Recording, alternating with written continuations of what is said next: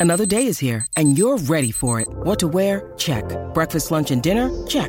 Planning for what's next and how to save for it? That's where Bank of America can help. For your financial to-dos, Bank of America has experts ready to help get you closer to your goals. Get started at one of our local financial centers or 24-7 in our mobile banking app. Find a location near you at bankofamerica.com slash talk to us. What would you like the power to do? Mobile banking requires downloading the app and is only available for select devices. Message and data rates may apply. Bank of America and a member FDIC. When you need mealtime inspiration, it's worth shopping Kroger, where you'll find over 30,000 mouthwatering choices that excite your inner foodie. And no matter what tasty choice you make, you'll enjoy our everyday low prices, plus extra ways to save, like digital coupons worth over $600 each week. You can also save up to $1 off per gallon at the pump with fuel points. More savings and more inspiring flavors make shopping Kroger worth it every time. Kroger, fresh for everyone. Fuel restrictions apply.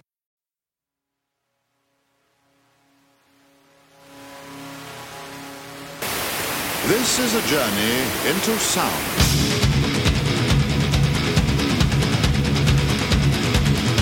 Welcome to a Rockin' Pod Expo episode of Cobras and Fire with special guest Chris Czynszak of Decibel Geek. Today we're covering Anthrax, the Bush administration, Sound of White Noise, Stomp 442, and the Lost Albums, Volume 8, The Threat is Real, and We Come For You All. Plus dick jokes and potato chips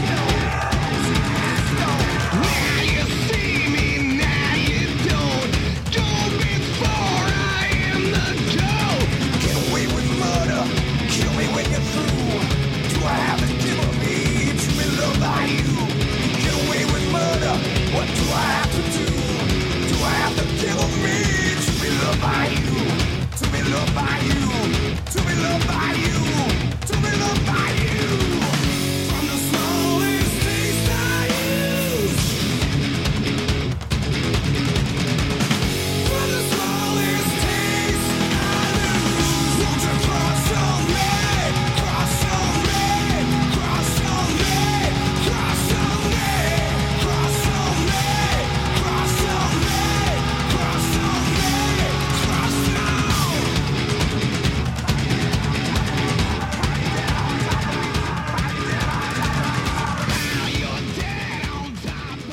Welcome to Cobras and Fire.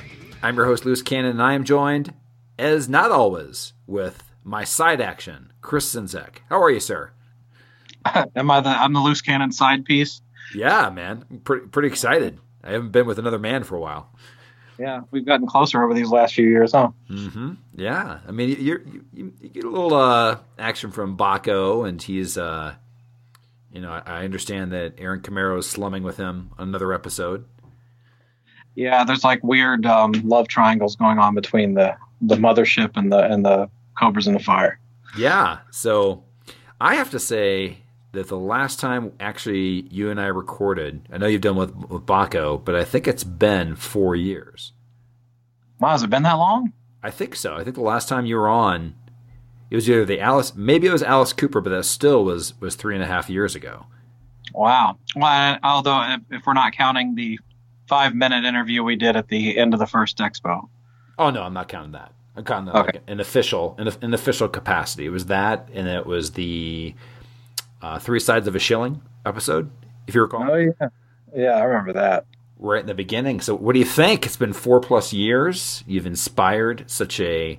Uh, you're you're you're building quite a legacy. a a legacy of dick jokes from you guys, right? That's right.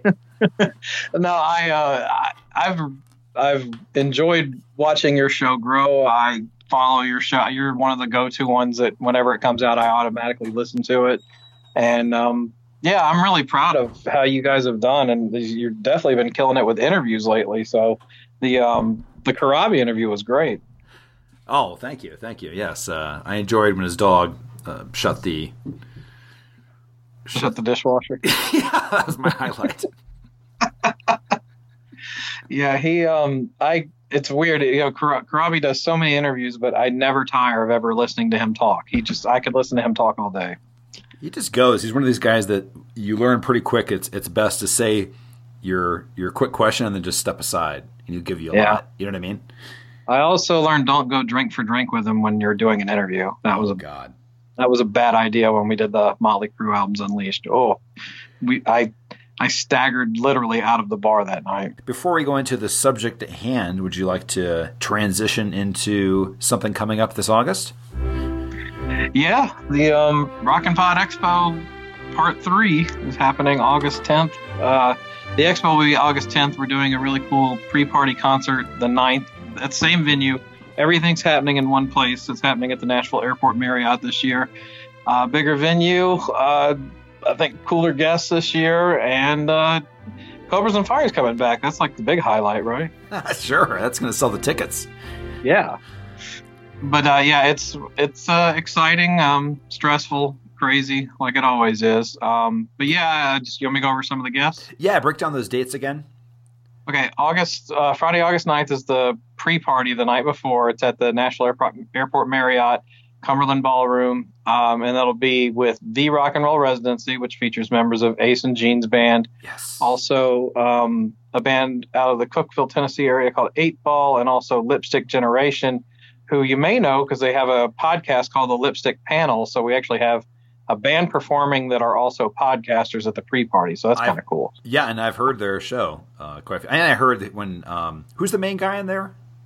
Uh, Greg Troyan. There you go, Greg. I've, I've heard when Greg was on there. That was a pretty funny episode. Whatever that like sneak peek of the Torpedo Dudes episode. Oh, yeah. did. Yeah, that was that was a crazy day. But yeah, he he did that with us. He also did a full Thin Lizzy history uh, episode with us. He's a great guy, and his band's really cool too. So um, that'll be a good show to start off the weekend. If you are a music podcaster and you want to be part of the thing, um, if you register as a platinum podcaster, you get to be part of the first thing that's actually happening Friday afternoon before the pre-party is we're going to have a podcast mixer where we'll have drinks served and you know podcasters can meet up and network and kind of just kick off the weekend and make plans and do stuff like that. Saturday um, will be the expo. It's going to start at 11 a.m., uh, go through about 6 p.m. And some of the guests we have, uh, kind of the headliner is Michael Sweet from Stryper, who I know you guys are familiar with. Oh yes. And he, I'm trying to get him to do a pirate impression while he's there, but he hasn't committed yet. Hello, mateys. This here is Michael Sweet. I'm here to announce that Sweet and Lynch will have a new album out in 2020 called Squish. The best of Sweet and Lynch.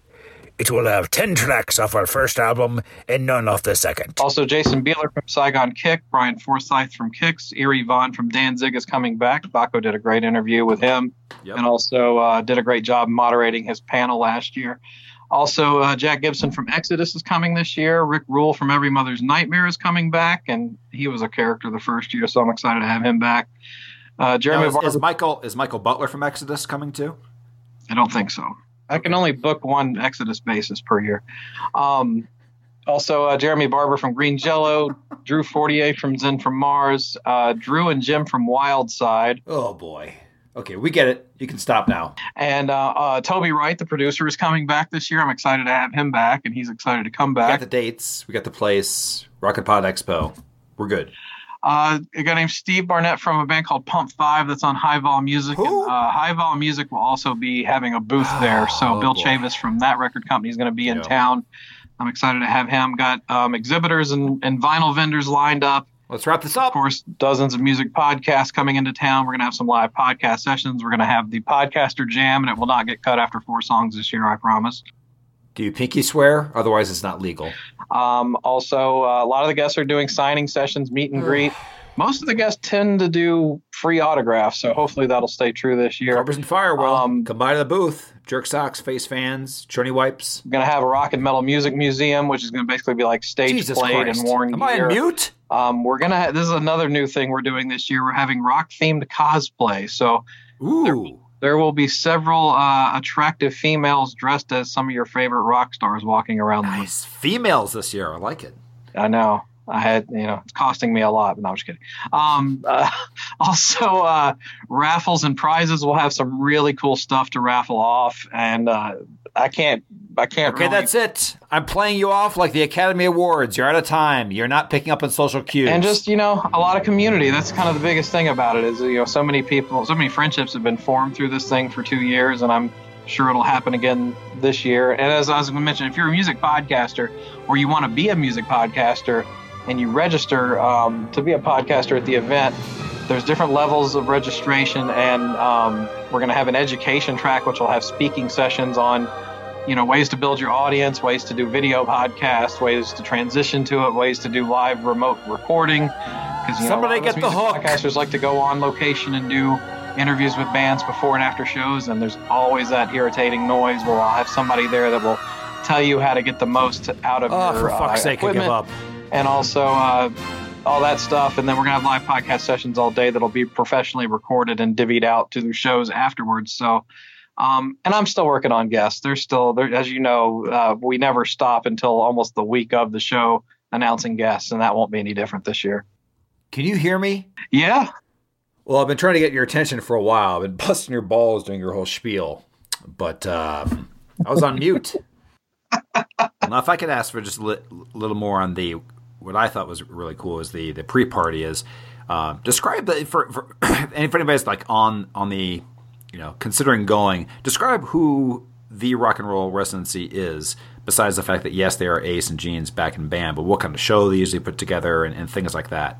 Oh, sure. Uh, it's really cool. And like, it, I'm spoiled because I live here in Nashville and get to see Right. these guys all the time. But if you've never seen them live, I mean, they're worth the trip alone because, well, A, they're amazing musicians. They, they and they, you know, they, they play in Ace and Gene's band for the right reasons. They both, uh, they all three grew up just obsessed with Kiss and they know every song forwards and backwards. But the residency show is basically a 70s rock cover show but with a lot of twists. Like they, I mean, you're going to hear the songs played as faithfully as possible by amazing musicians, but they also have tons of guest stars that just get up on stage.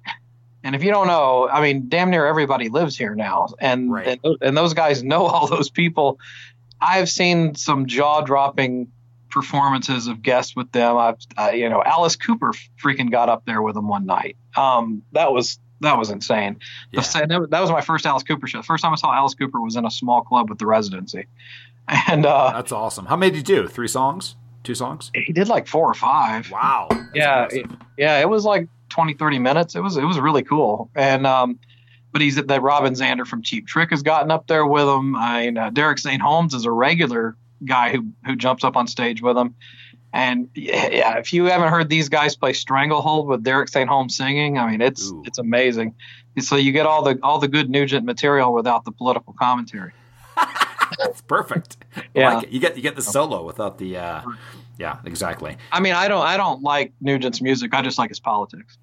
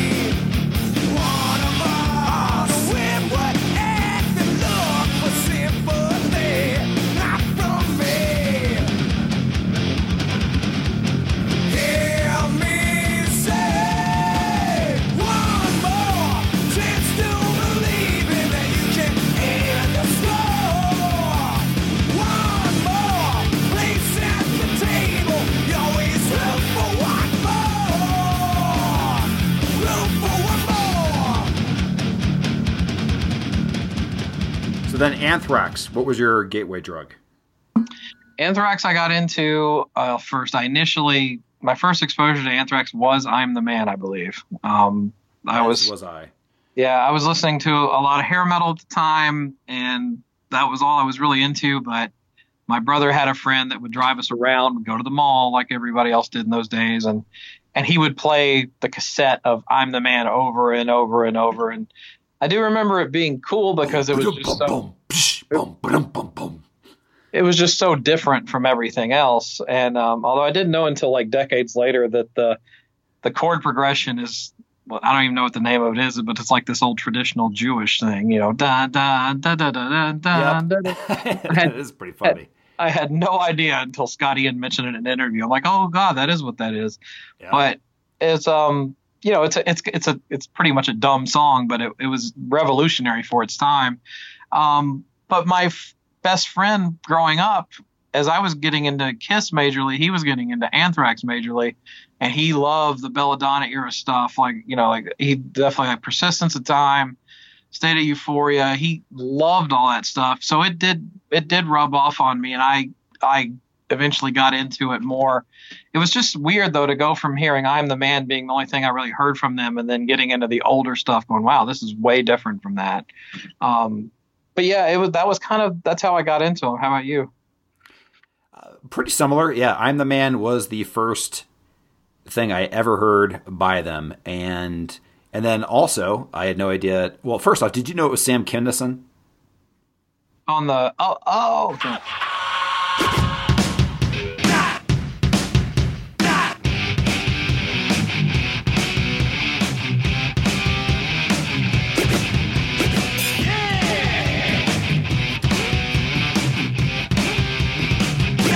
on that EP too, I was like, man, the song I really like on this EP is a song called Sabbath Bloody Sabbath. yeah, I remember I did love that too. Yeah, it was like one of the first Sabbath songs I ever heard was through them. I never heard that. There, you know, that was the first time I heard that song. Is my point. Yeah, me too.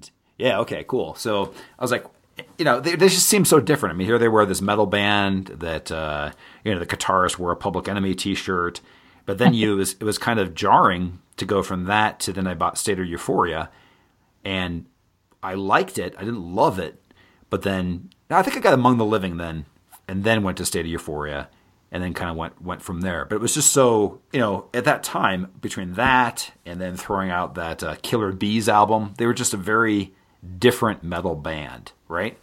Oh, sure. Yeah, very unique. They definitely had their their own sound to them. Nobody sounded like Anthrax at the time, and but yeah, and then you know, then they they fire Joey or he left, depending on who you believe, and then John Bush enters, and then they drastically change their sound again. Right. And also, I, I I forgot to mention too, on the Killer Bees would kind of help seal it too, is the whole covering Parasite. I was like, okay, and they also are cr- crazy about Kiss. You know what I mean? It was like this extra feather Yeah, they- cap or whatever. You know? Their cover, their Kiss covers are some of my favorites. Are you equal on them? Do you like the Bush era better? Belladonna, Belladonna, potato, patata. I guess I go back and forth. So I guess I'd have to say I like them equally because I mean, there's been times where I'll listen to nothing but the Bush era, but there's also times I'll go back to the. I, really, they kind of made me a believer again with the it's kind of fun, pun intended with worship music. I thought Belladonna was fantastic on that. Oh yeah. Yeah. But uh, I don't. I don't know. How about you? What do you do? You have one that you like better than the other? I like a lot of both. I can I can tell you this much. Like, have you seen them live before? Yes, I saw. Well, I saw them with John Bush. I haven't seen them with Joey. So I've seen them twice with Bush and three times with uh, Joey, and those last three times were just in the last couple of years. And while I really liked, uh, def- definitely the most recent show that I saw with them, there's something missing. The fact that you know those four albums that we're going to talk about today are nowhere. They don't play anything off them live. And when I saw them with Bush, both times still were better because they played everything. You know what I mean? Yeah. So I would have to say I just like them equally. I saw them with John Bush in Lawrence, Kansas at a place called the Granada. And that was like, God, that must have been 2000, 2001 or two, I think. I can't remember. Can't remember what year. It was when I was living in Kansas City. And I made like an hour and a half drive to, to see them. And there wasn't that many of us there. That was the saddest part. Sure. Yeah. And it was great, they- though, right? Oh, they were amazing. Played a great set list. Like you said, they played, you know, they covered pretty much all eras. So I you know I had a ball and it was great to see them. I I, I still want to see them with Joey. They just the, the the time they've come here with Joey, I haven't been able to go. Yeah, like um, similar story on that was that I saw them in a little club in 2003 supporting "We've Come for You All," and that the concert I saw is the one that you that is filmed for that weapons or or uh, music of mass destruction DVD. Have you seen that? Yeah. Yeah, it's a great DVD. It's the, it's basically the date before where they filmed that. At. It's Oh, okay. exactly exactly the same set, and you know, two hours of just amazing rock. So you know, I, I guess you know it just depends on what day it is. But I mean, I, I just I'm happy that I can be a fan that appreciates both eras of the band because I know there's a lot of Joey hardliners that they don't look like any of the Bush stuff, and it was like it seemed like a lot of fans just sort of just ditched him when Joey left the band. And I'm sorry, but as we'll go through these things, they missed out on some great tunes. So let's crack into Sound of White Noise. Now, this album, you know, came out two years after the Black album. It was kind of a mystery back in the day. I don't know if it was for you. Tell me what that was. It, I was never completely clear why that Joey all of a sudden left because all of a sudden they've got this notoriety. They were all on MTV with a whole um, when it did Bring the Noise, right, with Public Enemy, Yep. and then all of a sudden, poof, poof, it was like the biggest they'd ever been, and then gone. I really don't remember. I mean, I, I remember all there was a lot of rumors about it, like that he was unhappy in the band or that the band were making decisions without him. And I don't know, or maybe they just wanted to modernize their sound and they were like, you know, the high pitched vocalists are, are kind of not in vogue anymore. So we got to get something that's got more of a gruff type, you know, vocal. So I don't know. I don't know the actual story because it varies on who you listen to. Sure. Well, that's what I think it was. I mean, that, I think that's a real story. Is is it, it was kind of a, a weird thing. That was that it was either it was kind of polarizing. I think Joey's vocals. You either loved him or you would listen to Anthrax because of him. Wouldn't you say that's an accurate statement? Yeah, well, I mean, and for a metal band, Joey, I mean, let's face it, Joey really didn't fit. I mean, he was Right. he came from he came from like a Steve Perry type of school. He was into Boston and Journey and all that stuff when they auditioned him. And it's kind of odd that he wound up in the band in the first place, but although I guess anything's better than Neil Turbin, I know that's going to piss off some of the old school fans. Piss off me. I still have not heard that album. Uh, I, I look. All, all it took for me was was was the uh, well is for a band that has a, a bunch of great album covers. Fistful of Metal is not a good album cover. Would Why? Because it looks like because it looks like a fifth grader drew it. just a guy. Hey guys, for our first album, I think Eddie Trunk had something to do with that album cover. What do you think? Well, he had something to do with everything, didn't he? Well, he did. He did. He signed him. He made him famous, and he said, "Hey guys, let's have a fist going through this guy's mouth, and that'll get you on the the shelves at uh, Walmart, right?" I, well, I didn't tell you that the fist hitting the guy's face is actually from the Incredible Hulk, and then he jerked off right afterward. I knew you were waiting for an Incredible Hulk, an entry point somewhere to put that in here. Uh, I always love a good callback. Oh God, the Hulk. Uh, I, I still am going with the fact that he would have actually ripped his dick off. Um, now thinking course about he- more. Yeah, I mean, well, I don't know though. He has Hulk dick. I know he does, but still, I mean, just the force doesn't matter what what you're built of. If you got enough force, I think you can just you know, if he's hulking out, it's gone. What do you think? Yeah, I mean, if you can Hulk slam a guy through the earth, then your dick stands no chance. Really. I think, I think that's good. That's again, like I said, it's science. yeah, science. Hulk! Smash! like you were saying, you we end up with kind of a mystery to this new singer. I don't even know if I knew that they had a new singer until all of a sudden that I heard only on the radio for the first time. No, I knew about it because I remember Headbangers Ball would, was making a big deal out of it for a while, like during the time they were recording this record, because they were, and they kept typing up like they've got Armored Saint singer, and I was just like, who's Armored Saint? Yeah, Yeah, right. I didn't, I, you know, and I didn't come to appreciate Armored Saint till just a few years ago, but now I freaking love them. But uh, but back then I had no idea, and I was all into my hair metal. I was like, you know, who cares about Armored Saint? I've got White Lion.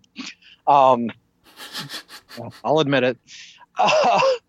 but but uh, my best friend though, who was a major Anthrax fan, he was very skeptical, and he was just like, ah, they're not going to be the same without Joey, and this isn't going to be very good. But boy, were all fears allayed when the uh, video for Only premiered on MTV, and I was at his house, and we I remember us we, we couldn't wait to see it because it's like what is what are these guys going to sound like? We you know no internet, you had no idea what it was going to be, Right. and we were both completely blown away by it. I mean, just is one of the best. And I'm going to say it's it's it's more of a hard rock song than a metal song. It's Sure. it, it's not a, really a metal song, but he's a diehard metal fan. But even he was just like, this is fucking good, and uh, and we couldn't wait to go out and buy the record after we saw the video. No, I mean like that's been quoted many times, but uh, James Hetfield has has said, you know, that's a one of the, a perfect song, right? Yeah. perfectly written song. It's got everything you need, all the right elements, and you know, his i immediately I was, you know, drawn to his uh, his voice and everything as that. You know, this is a game changer. And the other thing about it too was just that even though you're hearing it on the radio, I was like, this is easily the best sounding Anthrax song I've ever heard. Right? I think. Well, I'll go as far as to say it might. I still think it might be the best song the band's ever done.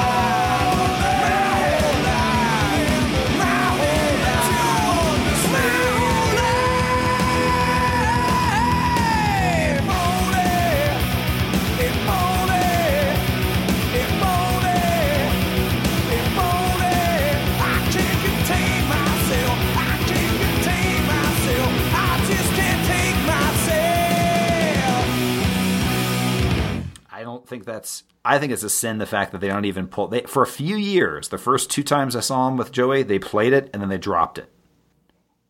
I don't get it. I Well, really don't. I, Get I get the fact that it's it, Joey doesn't have the same voice for it, but come on, just sing a little lower. How is that not that the crowd not going to just every time I went, the crowd went nuts. But now Yeah. they just they have that whole just like the whole thing that drives me nuts about the whole eras of different bands like Kiss and everything. Just let's not play this section of our history. So, but uh, I, I, yeah, it may be their best song of all eras. Yeah, I think it is. I, it's just, yeah, I'll never forget watching that video for the first time and just my jaw dropped. I just couldn't believe how good it was. And although you know it, you know it, things get spotty after this record, but we'll go into that as we go. Sure. Sound of White Noise is, is one of my top albums of the 90s, period. Doesn't matter. Like, just from a production standpoint to, I could just put it on from Potter's Field all the way to, to what, This Is Not an Exit? Right? Yeah, well, and even um, Black Lodge, which is a big departure for them, is a great song. It's incredible. Even they have like a remix version of it too that's actually uh, good as well. I mean, just the point is, like looking through this, I'm like picking a song. It's just an album.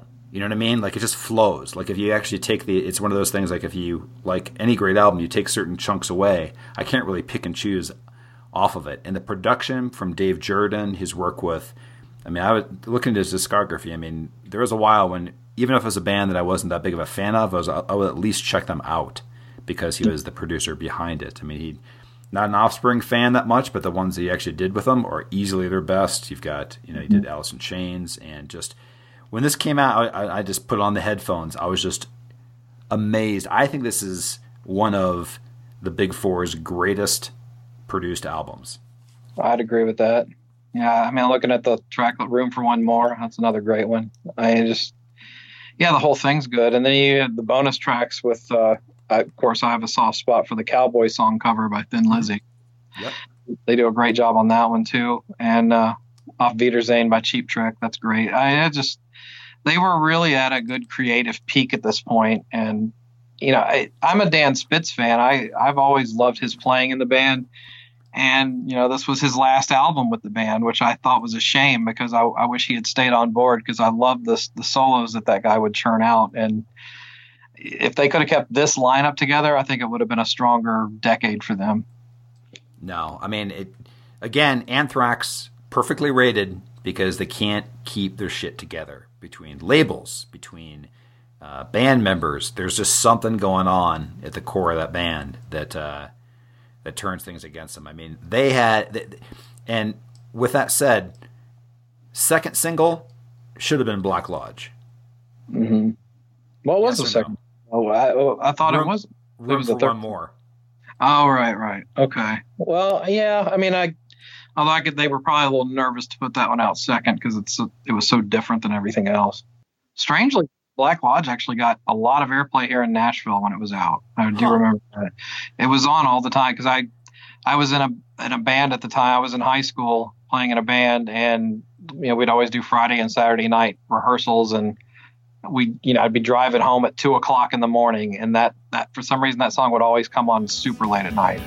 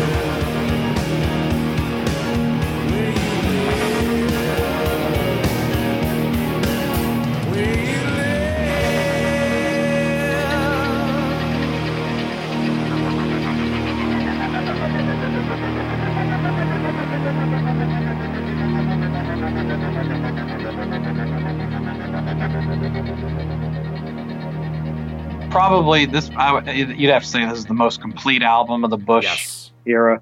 I'm gonna start calling it the Bush administration. Ooh, I like that better than Bush Threx. I think that's what we're going to call this Anthrax, the Bush administration. Okay. kind of funny that 9/11 and the anthrax scare happened during the Bush administration too. Ooh, So, that's true. That's true. pretty hmm. creepy. It's odd. wow. It's getting deep here, Zach. I know. I realize this is a, a comedy and rock uh, talk show where we talk about Hulk jacking off, right? Hulk smash! Right, right out the gate, they hit their their top album of this era. But with that said, there are some great things coming down the coming down the road here soon for them. But but again, this is their biggest selling album, hitting gold, I believe, and that was it. Should have done much better than that. yeah it just it died quick. And then just two years later i remember going at purdue going to this little cd store and convenience store called discount den. You could get the new releases for $11.99 that's a bargain chris. Yeah. got that? That is a discount back in the day. And i was just in there what's out this week? Didn't know looking around and then i saw this naked dude with a big thing of trash a big ball of trash on there. And I was like, "What the hell is this?" And really small font in the corner, not their same logo. It says Anthrax. I'm like, "Huh? I didn't even know Anthrax had a new album out. I think I will go buy this." And I took it home, and that was Stomp 442. Uh, yeah, and it said the Butcher Brothers, who I know. Uh, actually, did you know the Butcher Brothers produced one of your favorite bands, Kris Kross? Right, Chris? I, I don't know how to respond to that. Did you know that though? Did you know that? no, I had no idea. I will say they're they're aptly titled because they butchered Anthrax's sound on this record. Oh my god, dude! I'm glad we're on the same page here. Um, I think that's it's it's uh, perfectly advertised the fact that there's a big ball of trash on the cover. Yep. Yeah, I, And bef- yeah. Before we go into this too, do you know where that album cover is is from? I found this today, looking looking on their Wikipedia page. I, I don't know because I never uh, look at Wikipedia for any reason. Bullshit. Give me a break. If Wikipedia went down, Decibel Geek would be offline. Oh, for a second. You guys are excellent. I mean, if you imagine if you could make money reading reading from Wikipedia on a weekly basis, it would be a great life. Let me see. here. that's what Patreon's for. Oh, is that right? Okay. Anthrax. Uh, you should have an extra special. Just uh, Aaron reads Wikipedia. You could have that as a sister episode to the Torpedo Dudes. You can bust my balls back. You realize? I'm going to. Don't worry Okay, about it. good. I just was waiting. You're like in, Yeah. the, in the you're like in the shadows, ready to pounce. My brain's working a little slow today, so I'm having a hard time coming up with comebacks. Okay, so here it is. So I'll just give you a little more information on the cover art. Now, I am reading from Wikipedia right now. In a 1996 interview, Bruce Dickinson revealed that that album cover for Stomp 442 was actually cover art done for his album Balls to Picasso. So that that he passed on that one, Smart move. right? Uh, but yeah, so tell me, I mean, when you found this album, did you know it was even coming out? Because there's I no did. promotion. I did because of my best friend who was a massive Anthrax fan, and uh, and I was at this point after Sound of White Noise, I was a huge Anthrax fan, and Metal Edge was hyping it early on, saying how it was going to be this amazing follow up to Sound of White Noise, and you know here's the date that it comes out, and me and him went down to the Sam Goody record store back when those still existed, and bought it on release day, and got in the car, put the cassette in and we're kind of like, man, this just isn't as good. And I mean, just kind of immediately, the set, the production is just god awful on this thing. It's, I don't know what the hell they, I don't know if they were trying to sound like a grunge band, if that was the the aim, but it just doesn't work. I mean, there is, there are good riffs on this thing. There's good song. There's a few good songs on it. Um, but it just it, it sounds like a very misguided, confused album to me. No, I just think the songs aren't very good. I, I remember trying to like it at first, like Random Acts of Senseless Violence, maybe King Size, and Feel. Probably the first three songs are, I don't know. The first few are the, the best. American Pompeii is okay. I don't know. I just, the second half definitely sucks. Um, there's one song on the second half I like a lot, but the I mean the one that I that I picked as my pick for this is "Fueled." I think it's by far the best song on the record. Uh, not to say that it's amazing or anything, but it's it's probably the most cohesive tune on the record. The other one I would pick would be "Tester." I think that one's okay, but when I'm saying that one's okay and it's one of my picks, that's not a good sign. No, I know what you're saying. Like this one did not. I mean, whew. I'm maybe they just heard it and just didn't promote it. I don't know what it is because at this point that was they were still on Elektra and then they were it, they were Gonzo. Like it, basically after this hit the streets, they were gone. Uh, yeah, Elektra didn't do anything to promote this. I don't, No. I don't. Like I said, if it wasn't for my best friend, you know, salivating over the fact that it was coming out, I wouldn't have known. Because otherwise, there, I saw other than Metal Edge and a little bit on Headbangers Ball, I saw really nothing for this record. And, and they brought in Paul Crook to play lead guitar. I'm not real crazy about his playing on this, um, but as we go further to the next one, I I I have much better things to say about him. And then this is also the beginning of the trend of having Dimebag play on their records. Mm-hmm. Uh, he plays on, I think it's King Size and Riding Shotgun. Uh, his solos are great, but the songs are just not that good. You know, No, and actually, King Size is actually. Oh, okay. It's all all the music is by Charlie. Every Yeah. single song is by Charlie on this one. They're not any co-writes. Actually, that's interesting. And then it's Yeah, he- all just random. They Mhm. randomly change whoever's on on lead, Crook and Dimebag. That was odd. It was like this like just revolving door of whoever the fuck was playing lead. yeah, and it's fun. as we go further in, you'll even Charlie plays lead on some stuff. So Right. he's he's kind of the the Svengali of the band, I guess. Yeah. And back in the day, I, I didn't know he was playing guitar. You know, I didn't. I don't. Did you know then? No, I just assumed he was just the drummer the whole time. just a just a dude that plays the drums and likes comic books. That's all I knew.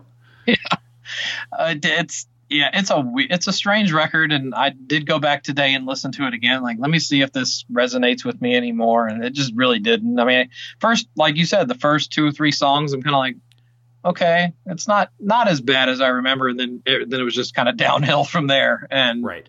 Like the song "In a Zone" is terrible. Perpetual Motion, I don't like. Uh, Drop the Ball isn't any good, and then it ends with this Well, ballad. at least at least that one's at least that one's aptly titled. That's true.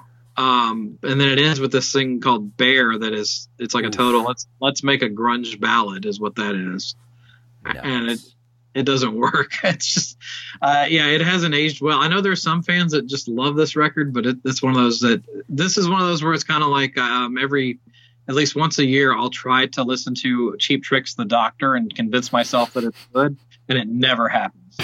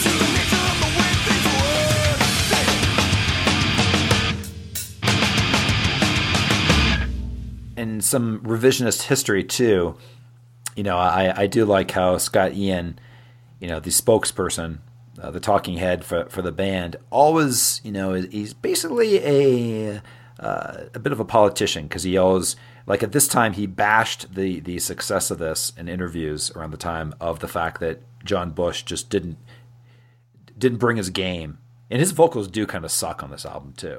The whole It- thing kind of sucks, Yeah, it sounds like a half baked thing. Right? Yeah, Yeah, but I hate come on, man.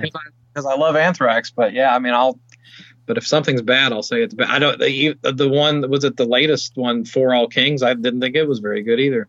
Nope. There was one song that was a rewrite of uh, "In the End," whatever that was. That long, whatever their epic was in their most latest. Like everything was kind of like a rewrite of wh- whatever worship music was great. That wasn't as good. Well, worship music actually had full songs. For All King has like okay, we have an idea and a half. There's a song, and it just they, they don't make uh, the, the only thing great about For All Kings to me is Jonathan Donais' lead playing. I think he's amazing on it, but they the songs are just not there. No, they're not there. The, the good thing, the only thing about good about For All Kings is it had they had at least two intermissions. I could take a piss whenever they play live now. When they play those songs.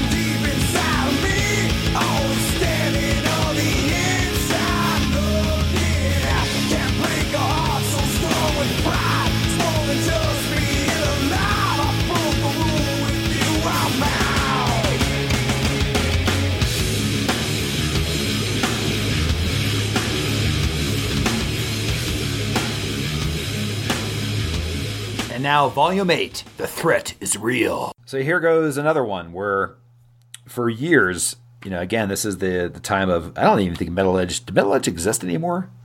Maybe. They did.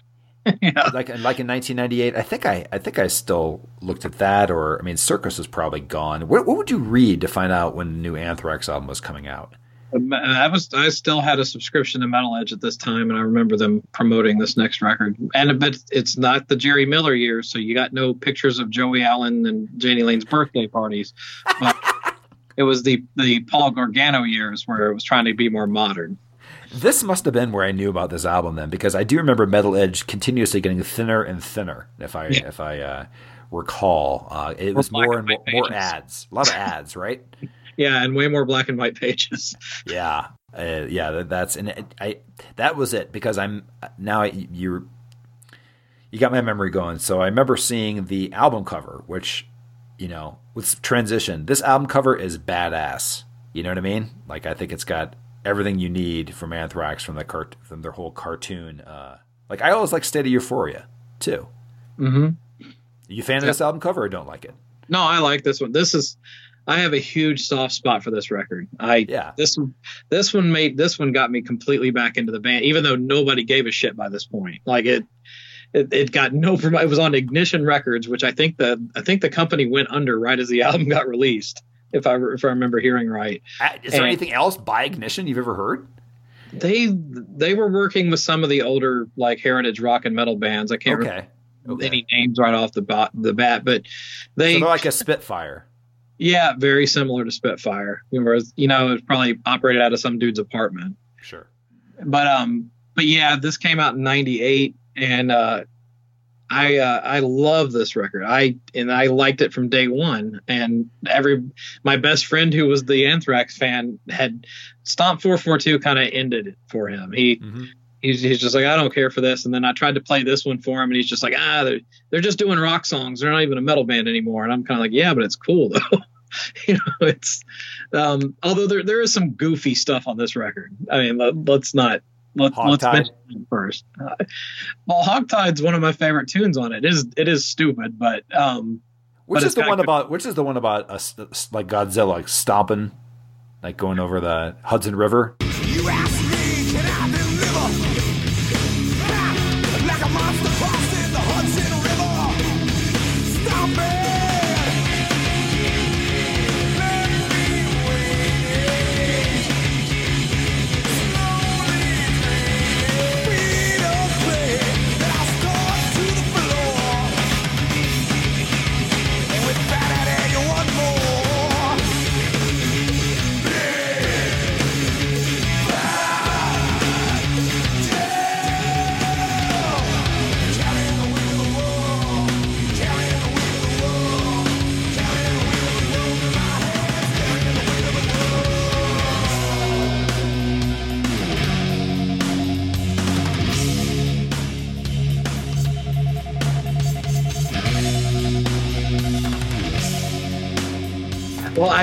I do want to mention though that did you know that there's um, before the song Hog Tied start Hog Tied starts, there's a uh, cameo by Mark Giacchini from Three Sides of the Coin.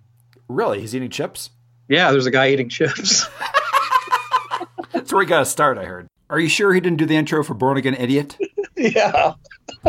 You know, Chris, my eraser's well worn because I make a lot of mistakes.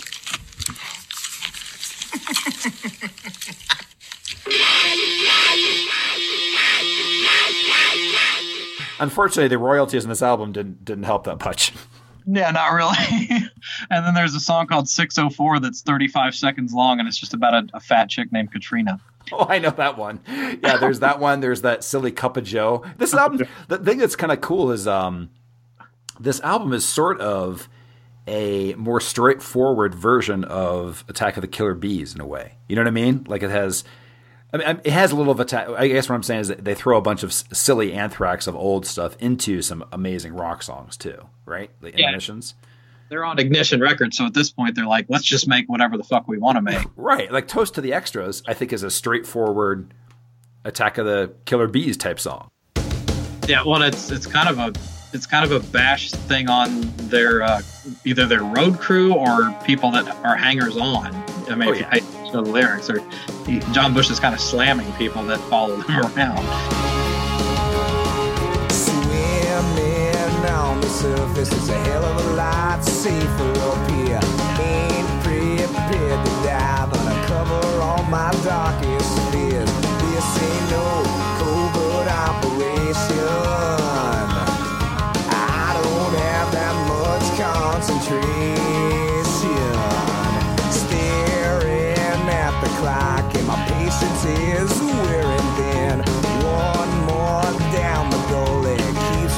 Jumping out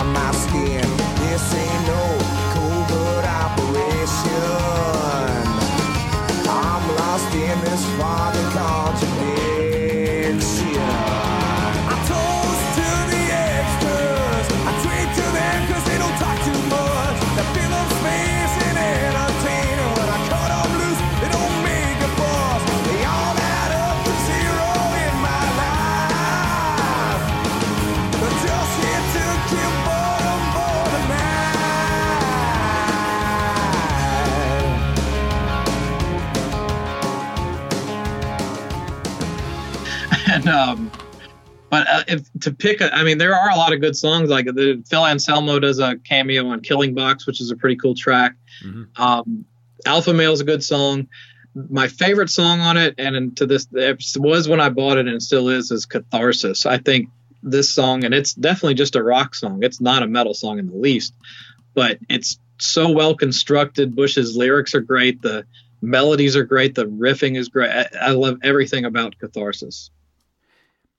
No, this is a solid album, and I remember picking it up too. And it took a while for me even to find the damn thing because no regular stores had it. I think I got like a. I may have had to actually order this. That's when you know you're a big Anthrax fan when you have to uh, tell the guy or any music fan, right? Because you get, back in the day you'd say, "Hey man, I need this album. Nobody else wants it, but I do." Yeah, I ordered it through the mail. Wow. Okay. Yeah, I remember. I and I think it was from Metal Metal Edge. I think they had an ad to to order it through. I can't remember. I, I, like you send off a check. I think that's how it worked. But '98 though, this was a very hazy time for me because I was doing a, a number of things I couldn't be doing. Sure. Um, I'll just say that the the eight ball on the cover was very fitting for the things I was going through. Nice. Okay. Yeah. I don't I don't like I don't like cocaine. I just love the way it smells. I don't drink brass monkey. Like the beat funky. Nickname Easy E, yo, eight ball junkie. Bass drum kicking and show my shit. Rapping, holding my dick, boy. I don't quit. Cry, rocking motherfucker from around the way. I got a six shooter, yo, mean I'm brave. Rolling through the hood to find the boys dust and cuss. Crank up some noise. Police on my drawers. I have to pause. 40 ounce in my lap and it's freezing my balls. Freezing my balls. I hook the right turn and let the boys go past. Then I say to myself, they can kiss my ass. Hit to get drunk, got the eight in my lips. Put in the old tape, Marvin Gaye's greatest hits. Turn the shit up, had the bass go rumping. Cruising through the east side, south of Compton. The face, and the bitch was to the curve. Hold on my tip for the title I'm holding. Easy E's fucked up and got the eight ball rolling. I was kicking ass. I was raised in LA. I was cruising down the street in my six four. Yeah, since the the moment I heard it though, the song I thought was really unique and you know, kind of new metal, that just just just this crunch to it was Inside Out track 3 and just the lyric too. I thought I knew what provocation was. I've eaten from the insane root that imprisons reason. I have no idea what that means, but it sounds badass. yeah, it's kind of like old Jim Morrison lyrics where it's like this makes no sense, but it sounds cool. Right, exactly. and uh, I assume, being a fan, you've seen the somehow they got funding to make a actually a pretty cool video for this song. Yeah, it's been a long time since I've watched it, but I do remember it. Yeah, I mean, I'm talking about my my memory of 20 years ago, thinking that it was cool that they redid the Twilight Zone Shatner uh, Nightmare at 30,000 feet.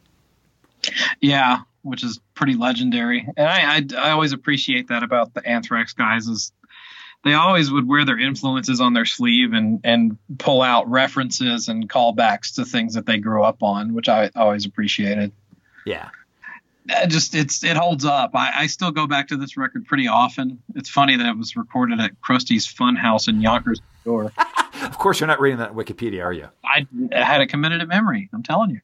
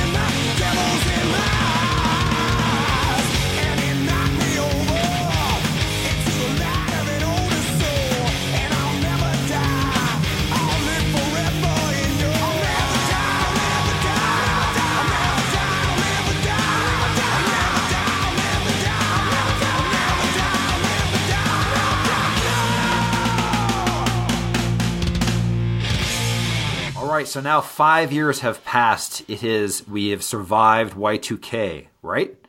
Yep. Yep, and it's 2003. And Metal Edge, I'm just going to call it. I'm going to say it's gone By that point, I think it was.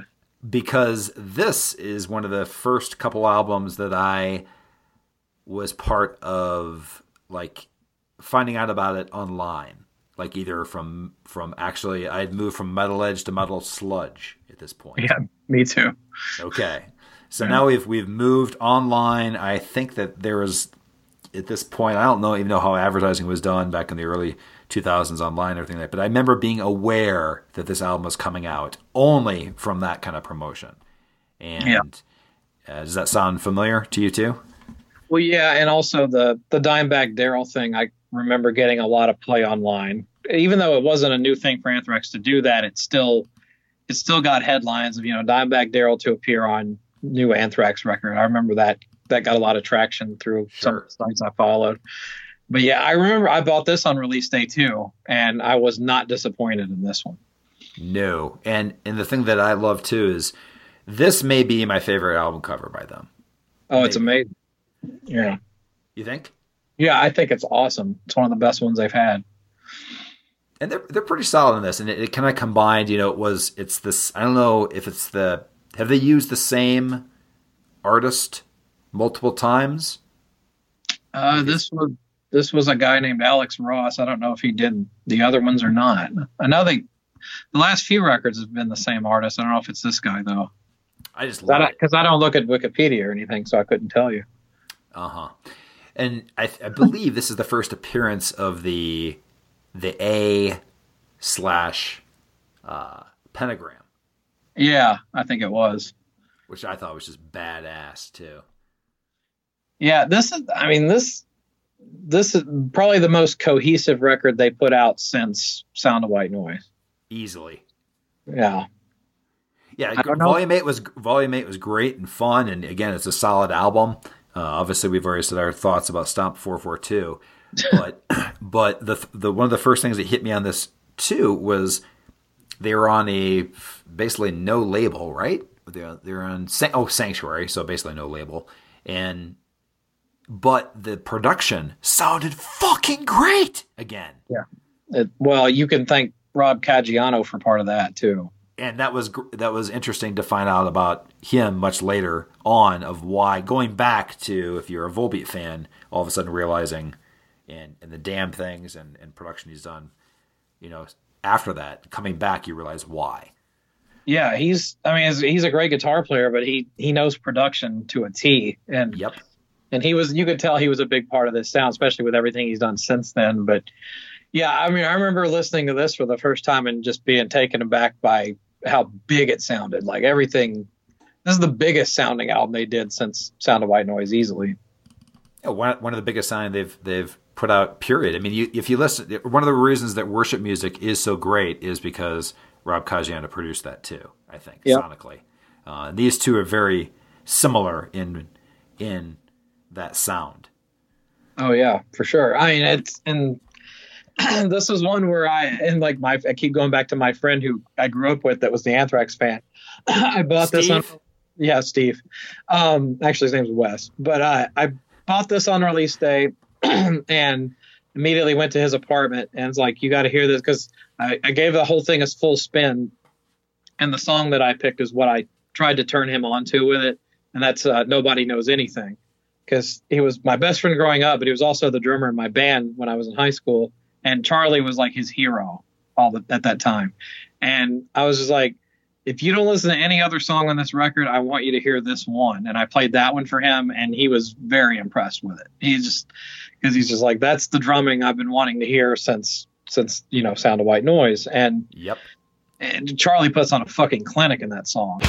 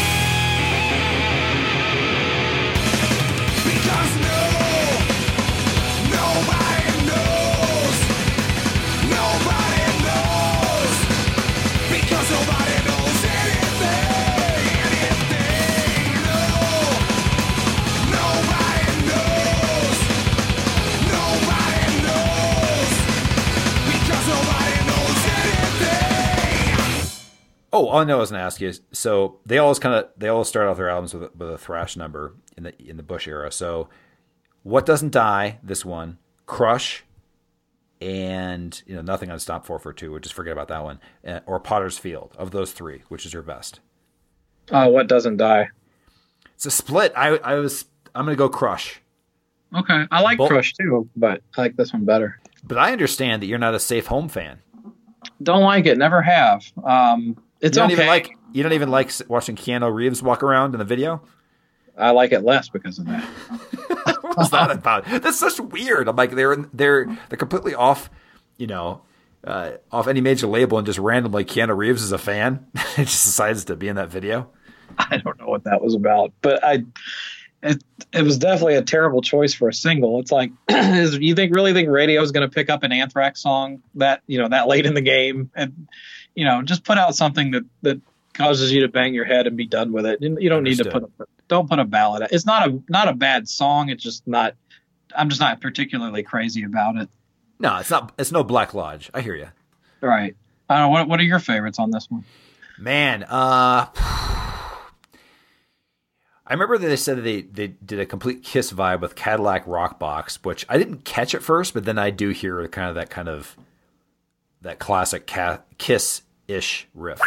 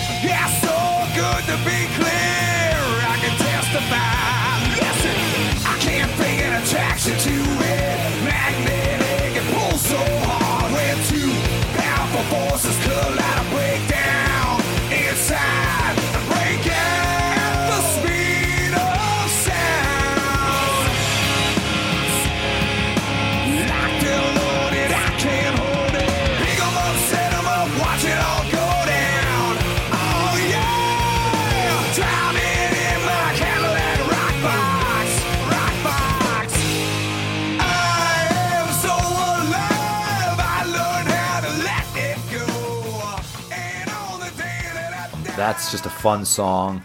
Taking the music back, the fact that Roger Daltrey actually does that scream on it, like again, how do you have Roger Daltrey on this album at this point in your career? Um, I guess he wasn't doing anything then either, but right?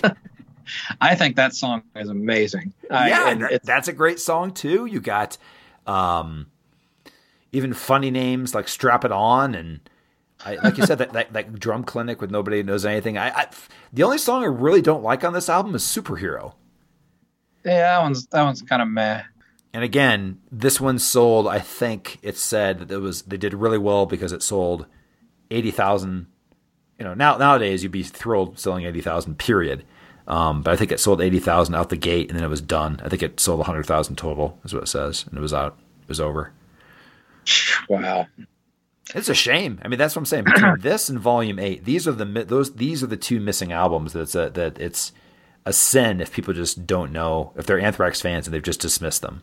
Foolish. Well, that's the, that's the saddest thing is you know there's a lot of people, probably people that we both know that have never heard these records or even given them a shot. And I don't know, it's it, both records deserve so much more. That's the only thing with Anthrax, which you know, as we've said, you know they they are professionals at shooting themselves in the foot and taking attention away from them because of some of these decisions they make. Um, but it's just a shame that it's it's one of those bands that I think deserved a much bigger audience than what they got. But you know, they kind of bring it on themselves with some of these decisions, and you know, we're not even going to touch the Dan Nelson year, I guess. Right. I mean, that's the whole thing is that that they, you know, they were so supportive of John Bush that they re-recorded all their classics, The Greater Two Evils, and when that didn't do well, they just ditched them and went back with, with Joey for a reunion tour. Right. Well, you know, they well when Dan Nelson, like I got heard that maybe Joey left. I can't. It's so hard to keep track because they flip flop singers all the time. That there was a period of time where they and John Bush said in an interview that they actually did come back to him and said, "We want you to be the singer again," and he was just like, "Too little, too late, guys. I'm not doing it." Well, that was after I believe the whole Dan Nelson, then trying to get. Then they tried to get Bush to do worship music, and then they said, "Fine, fuck it, let's just do Joey," and he ended up knocking it out of the park. Yeah, thankfully for them, but Yeah, yeah, but they wanted John to come back, and John makes more money doing the voice of the Burger King guy than he did in, in Anthrax. which is an amazing story. And he just likes doing Armored Saint. By the way, I should mention too, I had not heard Symbol of Salvation, Armored Saint, until about two years ago when um, Win Hands Down came out, and I started going back on Armored Saint's catalog since I love that album. Yeah, And and I did not know. Have you noticed what a similar sound? It's it's also produced by Dave Jerden that that that album has to Sound of White Noise.